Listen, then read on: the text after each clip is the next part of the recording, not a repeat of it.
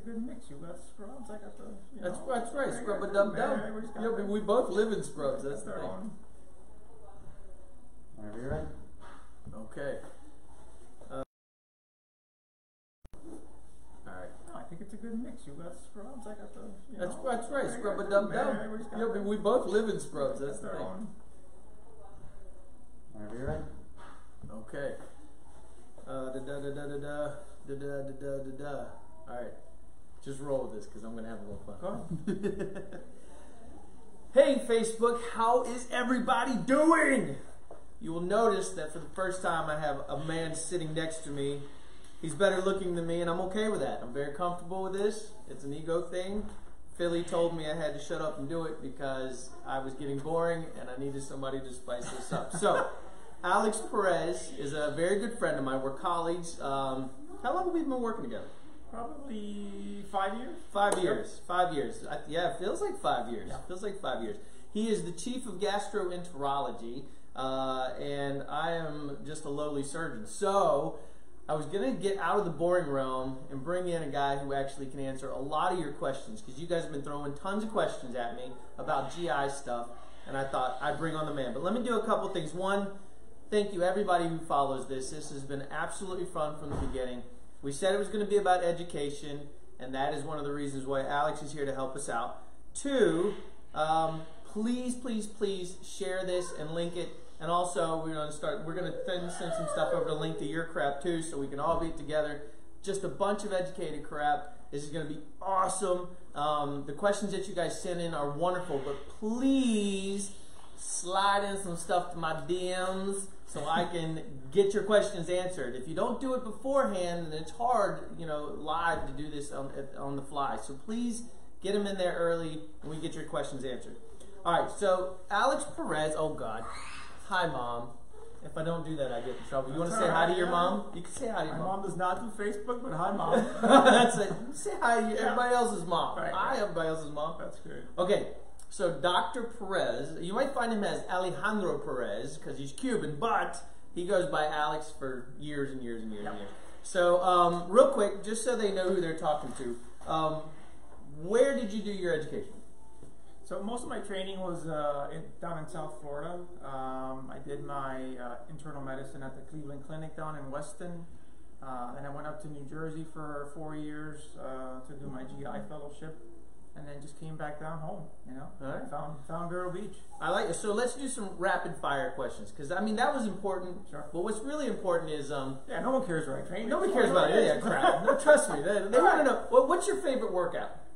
Oh well, that's a good question. You got a new I'm- thing I'm- going, I know. I'm pretty deep in CrossFit right now. I, don't, I don't know that I can answer that with just one one question, but some workouts that we do they're called metcons, which are really intense, kind of short interval stuff. You know, those kind of workouts where you kind of pass out on the ground when you're done. Oh, that's it. and you hate it while you're doing it, but you love it when you're going home. So that's that's probably my. Don't let him lie to you. He was a wrestler. Yeah. Cling, do you do cl- clings or snatches? We do both snatches and cleans and. Yeah, yeah, yeah. All right, CrossFit junkies. Yeah. There's your boy right there. The the plug. face, the face of CrossFit. Yeah. All right. Um. Okay. Number two. If you had to be locked in a room for 24 hours with Nancy Pelosi or Dr. Fauci, who would you pick? Oof, that's a tough one. I mean, I'm gonna go with Fauci. You're I gonna go just- with- you know, I think I think he's done a decent job. I like to pick his brain. He also just turned 80, which I think is impressive. Just 'cause he turned looks like he's 60. Well, that's Um, funny because you just yeah. had a birthday. Yeah. yeah. So if you could pick an age that you had to stay for the rest of your life, what age would it be? ah, that's a good one. Uh, I'm gonna go with probably 35. I think 35. That was kind of my. Was I- that the last I- time your patient said, "Are you? Are you? You're just a baby. Are you old enough to you do old enough to do this?" Yeah, yeah, yeah. All right. How long does it take you to do a colonoscopy?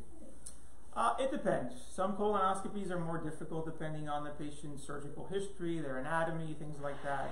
I would say it ranges between very simple ones, sometimes 10 minutes, other times 30 minutes, you know, but th- that's kind of an average. I'd say 20, 25 is the, is the typical. Okay. Great. All right. So I think I think you kind of have an idea who you're talking to now. Yeah. Uh, so so we'll get started. We're gonna get He's got some Cuban flavor too. Cuban background. Is Yeah. that right? Yeah. That's it. That's it. And the food is good, and this man's wife can it in the You background. gotta be careful. Oh, by the way, we're remote at his house. He's been nice enough to let us come to his house with his big fireplace and beautiful chairs and get comfortable. So thank you for that, and thank you to your family. I think amongst uh, he's got three kids, and I got three kids, so the six of them are strangely being quiet right now. I don't Yeah. know how that's happening, but we're They're in a food coma. there's in a food coma. That's how we do it. All right, so let's go to a couple questions. I'm going to start with one of my questions because I think they're good. But they just changed the recommendation for colonoscopy. It used to be 50 years old, and now it's 45. But I know there's some caveats that, like if you've had family history and stuff like that. Tell us when people should get their colonoscopy. So, first thing, the the recent change to 45 was made from the American Cancer Society recommendations. They found that the highest group of cancers or growing colon cancers are being found in patients under the age of 50. And they, of course, did cost analysis and research behind this and came up with the new recommendation as a general screening for at risk patients to start colonoscopies at 45. Cool. That being said, um, So you're almost ready for your colonoscopy. I'm, I'm, I'm pretty it? close, yeah. I yeah, think I'm even right. ahead of you. You'll be doing mine Yeah. very soon. Okay. But what if they had a, a family history? Sure. So, you know, big question we get in the office sometimes is, you know, I have X family member that had colon cancer. What's my risk? When should I start screening? I think the first question is, you know, which family member? We get most worried about first degree relatives, Right. mom, dad, brother, sister. We get very worried about early age of diagnosis. Anybody under the age of 50, definitely under the age of 40, we think those patients Because they might have a genetic they have a predisposition. stronger genetic, Okay. absolutely. So the general rule is, if it's a first degree family member, uh, 10 years before their age of diagnosis. So for example, Okay, if your dad was diagnosed at 55, you should start colonoscopy at 45, right? Right.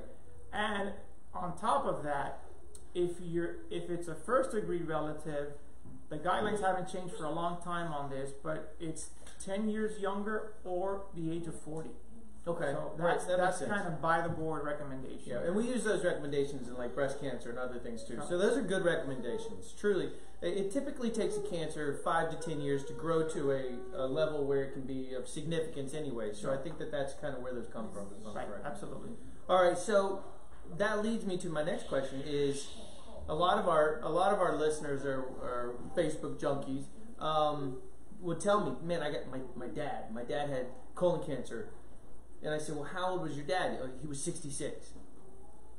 Okay, where what, what is, does that send off red alarms to you, or is that you know? I think I mean it's a, it's a tough scenario. I think if you, your family was diagnosed at a later age, 60s, 70s, 80s, unfortunately the guidelines still say you would start at 50 that's kind or 40, normal whatever run, we yeah. talked about, right? Now, if somebody comes in with family history and symptoms, I think that changes the game a little bit, right? Right. Somebody said, "Hey, this, you know, I I have new onset constipation and nothing else has changed. I have rectal bleeding. Uh, I have pain. I'm losing weight without trying. I mean, these are kind of alarm symptoms that we say. I almost don't care about the family history. We got to get this checked Yeah, out. let's hit those again. So those are actually signs uh, concerning for cancer, right? You said rectal bleeding, where you used to have none before, and that can just be hemorrhoids, fissure, stuff like that. But but if it's new and, and this is something going on, this Right. is concerning. You said weight loss without trying, right? What else? Anything else? You know, definitely any new change in bowel movements. Now, you know, we have to put an asterisk behind that. Not everybody who has a weekend of constipation has to have a colonoscopy. But if somebody, you know, has been regular their entire life, and and now for the next month or two, their bowels are changed significantly. Right. They need to take laxatives. They're they're having discomfort. That's something that needs to be investigated, and particularly if you've reached that age of 45 or 50 and have not had a screening. I mean, that's right. kind of that makes sense. Yeah. That makes sense. By the way, I've said this a thousand, thousand times. Screening tests are the greatest invention medicine ever came up with. They are what saved your life. So, if you're coming up on 45, it's time to go see this man. It's time to go. And I'll throw one more thing in there. You know, a lot of healthy males Yes. over the age of 45 or 50 have concerns about doing the colonoscopy, I'll tell you the procedure itself is completely painless because you're sleeping.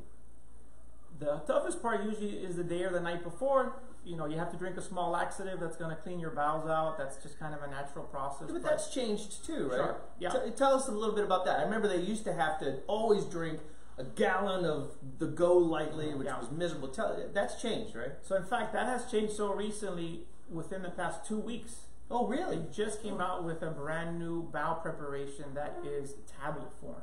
Oh, wow. And the tablets are pretty small. They're not the old school big tablets that patients had trouble with. Uh, I think that's going to be a big game changer. I mean, Oh. There's, there's no need for huge laxative solutions and feeling nauseous and, and, and But during during your prep, you can still drink clear liquids and stuff like that, right? Absolutely, yeah. We want you to stay hydrated. You know, clear liquids, broth, stuff like that. We don't we don't want you to be miserable, but there's a process to getting the the colon Absolutely. out. And, and you got to remember, if it's not clean, if you're not pooping clear, then he's not going to see clear, and that's really important. I think Yeah. that's really super important. Um, all right, last one, and then we'll start going to you guys' questions. Tell me what you think about Cologuard. Uh, Cologuard, if you guys don't know, is a test that you can actually they can send you home. You take a little sample of your stool, you put it on this card, and you can even send it back. It's a thing you can even do at home. Yeah. Um, there's been a lot of talk about this, and so many people are like, "Oh, I'm not going to do my colonoscopy. I'm going to do Cologuard." Uh, I'm, not, I'm not sure I'm ready to go Yeah. there. You, I don't know. What do you think? Well, you know, Cologuard or the company behind Cologuard has great marketing because the commercials are fantastic. It doesn't come with any that. of the I information get in on that. that you actually need. And, and this is a pretty common question nowadays. Um, the first thing I'll say about a stool Cologuard test is it's not indicated if you're having symptoms. So anybody coming in with a symptom, you're not a candidate for Cologuard, right? Number two, if you have a family history of colon cancer, you're high risk, you're not a candidate for Right. Cologuard. Good And point. number three, if you've had polyps during previous colonoscopies, you're not a candidate. So any of those things are on your history, you can X that as an option. Okay, when do you like it? When, when do you like Cologuard? So I like Cologuard in a scenario where a patient maybe has other medical problems and we think the anesthesia might be an issue, we think the preparation's not going to be Yeah. successful. Great point. Um, at the very least, we get some good information to rule out. You know, we have to keep in mind, and we talked a little bit about this before. What what are some of the limitations of a of, of the Cologuard? Um, it has roughly, depending on where you read, about a 10% false positive and false negative rating. Meaning 10% of people with Cologuard will get a normal test and may have something bad in the colon. And I'm not sure that I'm ready to kind of take that risk there. Right? Sure. If otherwise the patient would, you know, would do well with the colonoscopy. But it, I think, and I think you just nailed it. I think if you're younger, if you have no family history, no previous polyps, uh, you know, things of that nature, no change in you know rectal Sure. bleeding, none of that, maybe it's not a bad test for you. I think, uh, you know, and again, this is Radice's record here, not anybody else. I think I would still start with a colonoscopy Yeah. at 45, and if that was clean, I think then I would say, okay, Yeah, I maybe think- you know, I think you're you're ahead of your time there because I I'm I think in the next three to five years we'll see the Cologuard like make it into the guidelines, and I think they're going to start with a colonoscopy. yeah. And if that's negative, you may follow up. But There you um, go. Yeah, there's there'll be a role in it. I'm just not sure. I'm I'm I'm buying that book yet. All right, I agree with this man. Not only because he's the specialist, but he'll be doing my colonoscopy in the next couple of years. That's why. All right, all right. Uh, this is a question from Jacqueline. Uh, in regards to bowel changes that could mean colon cancer, are there more specifics uh, in regards to exactly what changes to look for? We kind of already hit on this, but let's do it again for Jacqueline because Sure. there's some big things to look out for. Go ahead. Yeah, yeah. So again, one of the big things is some abrupt change in bowel function, right? I mean, look back one, two years ago, what's been your normal bowel function? If, and if the past couple of months things are significantly changed and you haven't had a diet change, a new medication, you're not significantly stressed out, those are things that can kind of change Right. the bowel movements up. But I would definitely say a change in bowel habits, number one. Number two, pain that we can't really answer, right? I mean, you come in with lower abdominal pain, we don't have an obvious source. You know, you tie that to a change in bowel movements, we start, you know the ball starts rolling on that. Right. Number three, I mean these are more severe symptoms, but you'd be surprised how many times people see rectal bleeding and don't see anybody for a while. I Mm. mean, it's never normal to have blood in your stool, to have blood in your toilet right, paper, right. That's uh, under no circumstance. So that that's definitely something I would look out for. And then I mentioned before the weight loss thing, right? Um, there are many things that can cause weight loss, obviously. Um, yeah, some of them we do on diet. purpose. Yeah, yeah, exactly. But um, unintentional weight loss is always a concerning symptom for us. Right, and especially as you get older too, Sure. you know. And, and I would say, and there's some in-stage stuff. Now, this is when I see it, and it's and this he's way in front of me with respect to screen. But um, when he says change in stools, it also not doesn't just mean diarrhea or constipation, right? It can mean uh, you used to have larger caliber stools, now you have these pencil thin Sure, ones, yeah. things like that. It means like the tumor can be compressing your stool, um, things like that. I think Absolutely. we covered yeah. most of it. Yeah, that, that, that falls within that realm of change in stool, uh, caliber and consistency, that kind of thing. Now, this is a question that, in my opinion, is extremely important. Extremely important. Uh-oh. Everybody wants to know the answer. Here we go. Why does your coffee make you poop? And listen, people, I have my coffee at seven o'clock every morning. Sure, sure. Yeah. I'm going to tell you, clockwork. Okay, By yeah. nine o'clock, Yeah. I'm just saying.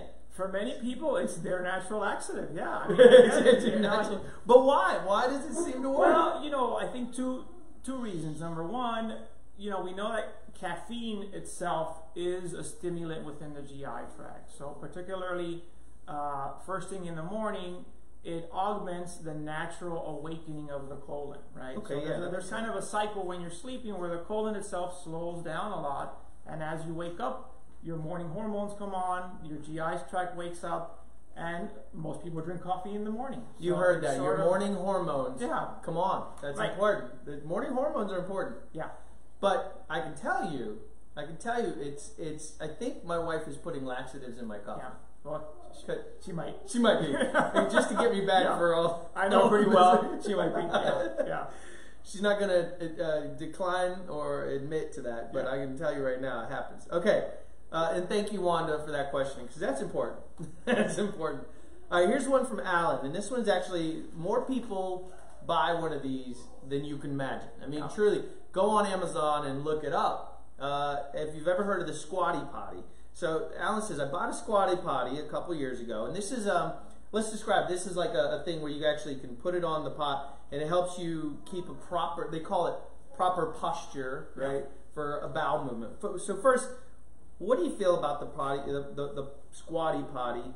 Uh, and is there really a, a proper positioning for pooping? I don't know. Well, I mean, do I think everybody needs a squatty potty? Probably not. Hmm. You know, if your bowels are normal, if you're not straining significantly on the toilet, um, you should be fine. I do believe that sitting in that position that is provided with the squatty potty physiologically helps. You know, if you'd, you'd be surprised how many things have to happen for your pelvic muscles to relax, for the axes to tilt, to actually get your bowels through. And that seated position with the feet elevated, the knees a little bit higher, is So there's something well to it. established. There's something to it. Now you could also stack some books, a couple cans. you don't have to go on Amazon and You heard it. Campbell's Yeah. tomato soup. Get your, get your legs up there, people. Put Get your it kids on the ground, whatever you need. Whatever it is, just Right. don't do it. Yeah. Yeah, no, I uh, I actually agree with you. This is one we totally agree on. Uh, there is something to positioning, right? You have the levator muscles, you have the ischial tuberosity that, that connect the ischial rectal muscles. There is something to proper positioning for Yeah. bowel movements, but at the same time, not everybody needs it. Most of the time, it works out just. I'd say, Alan, if it works, just keep it going. Keep it rolling. Yeah. If it works, keep it going. Um, all right, good. Let's go to a couple. I wanted to touch on a couple of topics, which I think Yep. are important. Um, one is something that you just see more and more and more of, and I, I think this is because we just didn't have the diagnosis, right? We used to just call this. Um, we give it the definition of IBS, right? Irritable bowel diseases, syndromes, things of that nature. But they put the two big guys up there, right? There's Crohn's and there's ulcerative colitis. Sure. And and this is something, and you can tell me. I think we're seeing more and more of it Sure. um, because I think we're getting better with the diagnostics on that. Um, but I know that they vary so much in their symptomatology. You know, so some people may get diagnosed with Crohn's in their 20s, and it just may be a little bit of blood in their stool. That was it, and they move on. Some people are crippling, right, Right. in their 20s. So, can, can you tell us a little bit about, and, if they're so different, you can kind of Yeah. pick them apart. Diagnostics, like how would you diagnostics diagnose somebody with Crohn's? Does it always run in the family, or is this something if they say, "Man, my mom had Crohn's, what are my chances?" My risk? Yeah. Yada yada yada. Yeah. So yeah, I mean the first definition I'd probably define is so that we're very clear. I would keep you know irritable bowel syndrome, which is something we call IBS, Uh huh. completely separate entity from IBD. And I, I kind of hate that they only separate it by one letter, but Right, right. IBD is the term that we use to encompass Crohn's and ulcerative colitis. So that's a completely different set of diagnoses versus irritable bowel syndrome. And we can talk about that separately. But yes, so Crohn's disease, ulcerative colitis, I'd say typically gets diagnosed at an earlier age. I'd say teens, 20s, sometimes a little bit 30s. It tends to hibernate for a while, and there's a second kind of risk ar- around 50s or 60s where somebody can present as, as their initial symptoms. Um, and you're right. You know, once once somebody gets diagnosed with this, and I'll, I'll kind of go into that too. The first question is, what's the severity, right?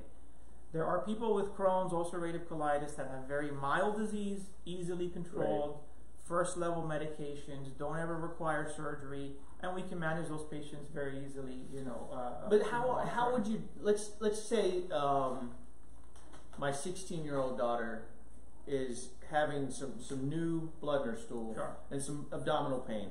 Now here's the problem, right? Stress that's on kids these days, the stress that's on everybody these days. Two, she's a young girl. She may be starting the menstrual cycle. Uh, you know, there's you know, there's the belly pain. Yeah. There's anxiety.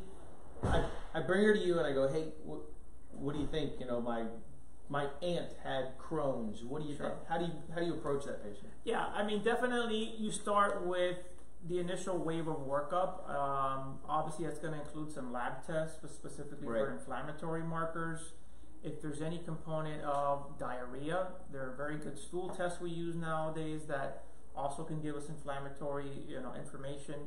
Um, CT scan, right? I mean, we don't always send everybody for a good. They've CT scan, good. but you know, if somebody comes in with these severe symptoms, they get a scan and they have inflammation in a significant amount of their GI tract, we progress to things like colonoscopy, right? Now, how good are biopsies these days? I mean, what, what are our pathologists giving? Yeah, no, I think you know the big thing with with Crohn's and ulcerative colitis is that in fact it's diagnosed with a biopsy. Nobody can give you a diagnosis of Crohn's or ulcerative colitis based off a lab or an imaging test. You have to have a histology, a biopsy. Yeah, and let's let's say that again. I just I can't I just cannot, in my opinion, I cannot say the importance of that enough. It is diagnosed with pathology. It means tissue in hand, and that is Sure. important because I I know Dr. Perez feels this way too. We do not want to give you a diagnosis Sure. of Crohn's. Right. Right, that's the last thing you want to tell I- somebody. That's the first question I ask patients when they come in and say, I have a history of Crohn's, I have ulcerative colitis, and I kind of say, well, let me see the paperwork. Are you sure? Right. Yeah. Because general colitis is not Crohn's disease. Right, and you're not trying to be a jerk. You- Right, you just not. want to No, know no. that that's you know, to me, and, I- and I don't want to be dramatic about it, but saying like I think I have Crohn's is like I think I have cancer. Well, do we have it or not? That's I mean, right. That's we have to figure this out because the treatment is way different for that versus everything else. right. And even So- biopsies can be inconclusive sometimes, right? I mean, you got to Right. kinda go right. back and Sometimes they are. They just show inflammation. Specifically for Crohn's or ulcerative colitis, we see chronic changes there. There are very specific things that the pathologist looks for. So um, it's a it's a, it's a very well defined diagnosis, but it usually is a combination of, like I said, progression between labs, CT scan, and eventually colonoscopy type testing. You know. Okay, so tell me. Okay, so now let's say we got our diagnosis. It's Crohn's, uh, and I know severity can be different, but let's talk about treatments. And treatments have come a long way. I mean, just in a decade or so, right? We've Right. we've gone into the from anti-inflammatories, right, mesalamine, these kind of things, to um, immune therapy, right? Yeah. Where are we at now? Yeah, I would say generally um, there's three levels of treatment. The first class is what you mentioned, the anti-inflammatories, the mesalamine-based therapies. The next level is called uh, immune modulators, things like azathioprine, 6-MP. Uh, and then we get into what's called biologics, which are what you see on commercials, right? The Humiras, the Cimzias, the things like that. Um, we are shying a little bit away from the immune modulators because we found that most of the long-term side effects come from that. So, if you have very mild disease, we will do our best to get away with just the anti-inflammatories. I'll tell you, the vast majority who don't respond to that, we do jump to biologic therapy. Um, Now, if somebody, if somebody's, uh, and I, not to get too specific, but if somebody's just having uh, the easygoing Crohn's, the easygoing ulcerative mesalamines, anti-inflammatories, do you still use prednisone and stuff like that during like a heightened?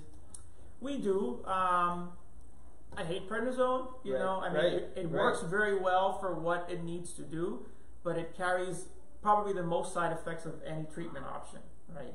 And you talk about things like uh, blood sugar elevation, water retention, irritability, insomnia. It's kind of a nightmare, right?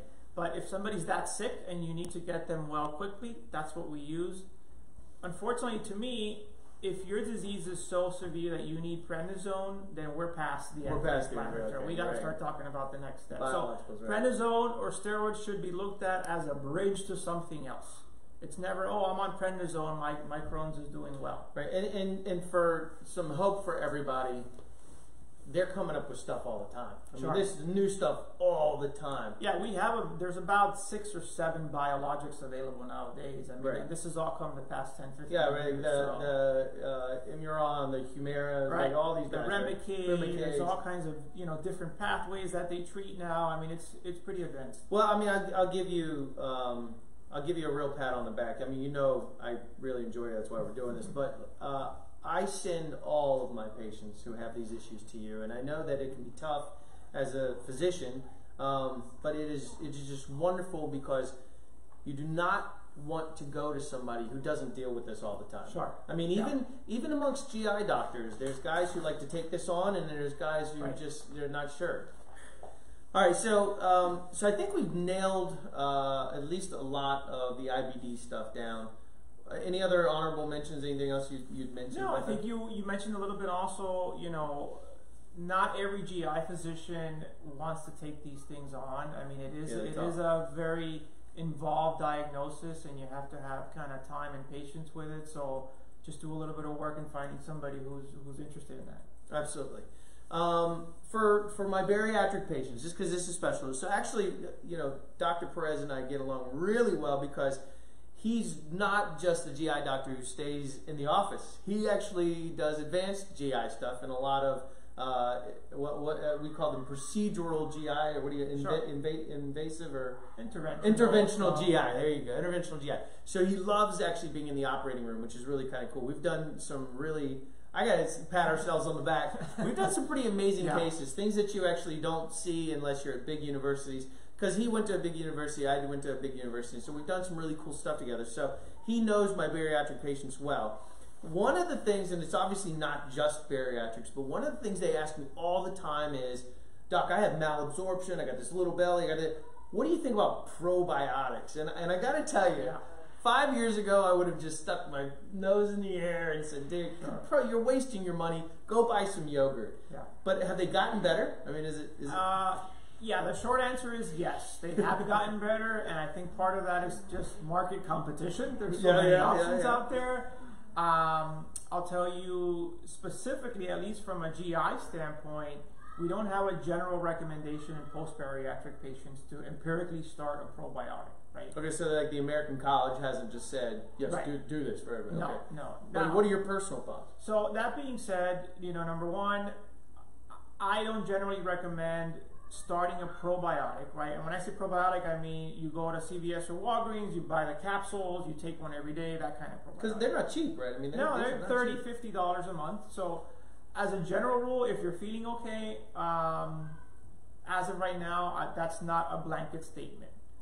Number two, my experience has been two symptom groups that I find that get the most benefit from this are probably things like gas and bloating, right? That's Okay. a tough thing for us to manage sometimes. We don't have great options, but probiotics fits in very nicely there, and the risk of probiotics is almost zero. Um, so that group does well. And then also, if you're having loose stool, I find that those types of patients seem to do well with uh, with the addition of a probiotic. And the other thing I always add to that is, you know, worst case is we try it for a month or two. If you don't see benefit, we can stop it. There's no real risk associated. Nobody has ever gotten a serious infection or, or major Sure, side yeah, effect sure. from this. So All right, well, I'm going to put you on the spot. I'm going to put you on because I hate doing this. Do you have a favorite brand? All right, I, I, and I get no pay from this. I know, no, This is say right away. all right? Don't- don't- Come on, I'm gonna go buy some Right, tonight. yeah. Tell me what I'm buying. So I'm, I typically recommend uh, either Florastor uh, Okay. or another one that's called Culturelle. Are these over the counter or? These are over the counter, but the, the, the strains that they have are probably been the, the most studied strains. Uh, so Okay, they have cool. some science behind them, actually. yeah. So again, there's no endorsements here. Right, I just, you know, you, people always say, you know, if I, uh, you know, I wish I had a, a, a GI guy who was my best friend. I could just ask him what, Yeah, you know. yeah. So, which, by the way, uh, I, I know you get abused all the time. I get abused all the time. But we, you know, we It's- love this stuff. We're nerds. right. We love Yeah, this stuff. So we, it doesn't matter. So there you go. Abuse this man. Uh, there's his favorite types of probiotics, and I will say, I don't disagree anymore. I think there are some benefits to it. But what I used to just tell people is go get some active culture, uh, you know, yogurt and get to work. Right. But but I think the benefits are there. Um, all right, last question, and I won't I won't keep you anymore. So uh, we were talking about um, just general uh, general public these days. There's so many things out there on food allergies, right? Or, or you know, I gotta go gluten free, or I gotta this, or I gotta that. Um, I've questioned a lot of that. There have been so many cases that you know somebody went gluten free and like, oh my goodness, like it made a huge difference. I often used to question that and just say, well, yeah, but did you just eliminate so many things in your diet that you know you just got better because Right. you're not doing that? Just eating healthier, yeah. Yeah, exactly. Now I think you, know, you can do biopsies and things these days, right, and help rule out a lot of that. Sure, How do you sure. approach that?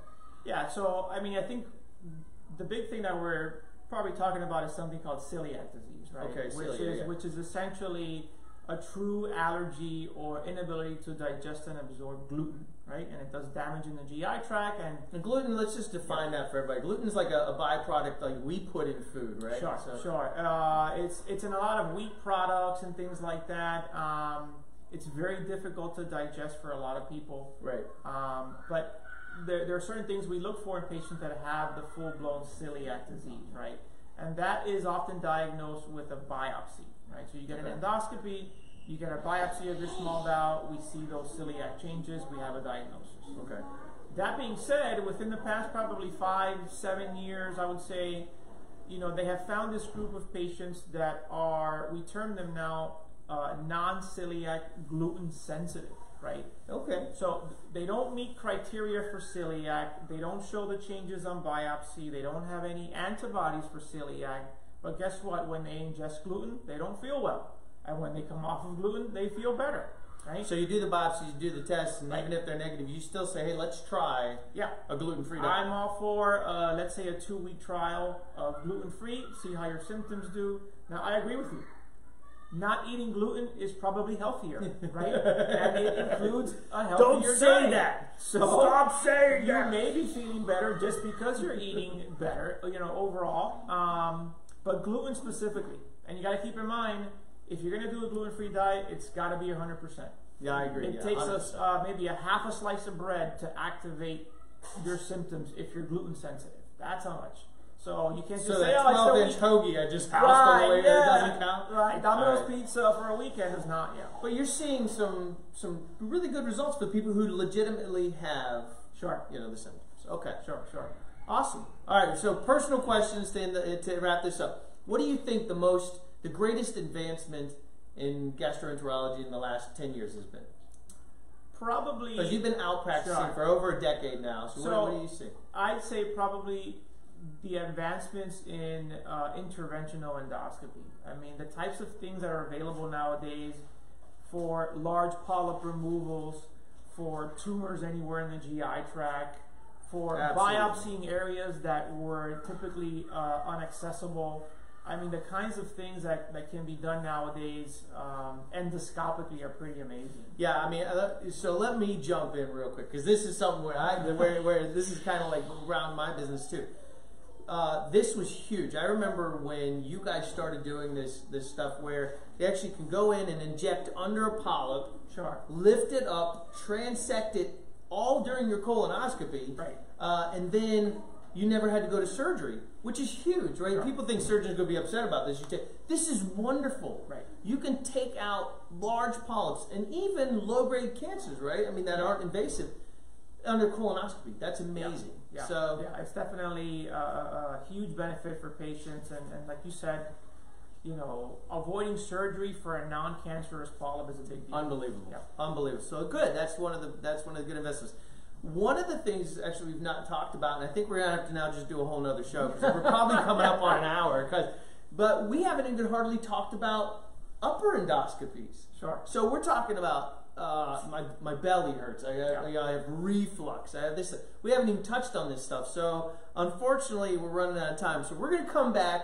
We're gonna do a whole part two Yep. on upper the upper abdomen, GI ulcers. I got peptic ulcers. I got reflux. I got the doctor tells me I got a hiatal hernia. What is that? Blah blah blah blah blah blah blah. Um, but I think we're gonna end it on uh, if you have not had a colonoscopy and you are 45 and older, it is time to see this man. So. Brother, I can't thank you enough. you. Thanks for This having is me. awesome. Thank you, guys. Oh my God, this is fun. Yeah. Facebook, we love you. What is what does it say? Hi, that dangly thing in the back of what is that? What is that dangly thing in the back of That's your your throat? Uvula. Uvula. That's your uvula. Wah, wah, wah, wah. And some people Yeah. are missing an uvula. I say uvula. Anyway, guys, that was so much fun. Uh, we do have a Valentine's Day special on self care and how to take care of yourself. And then I think we're going to probably have to come back pretty soon for part two of this. Let's it was it. awesome.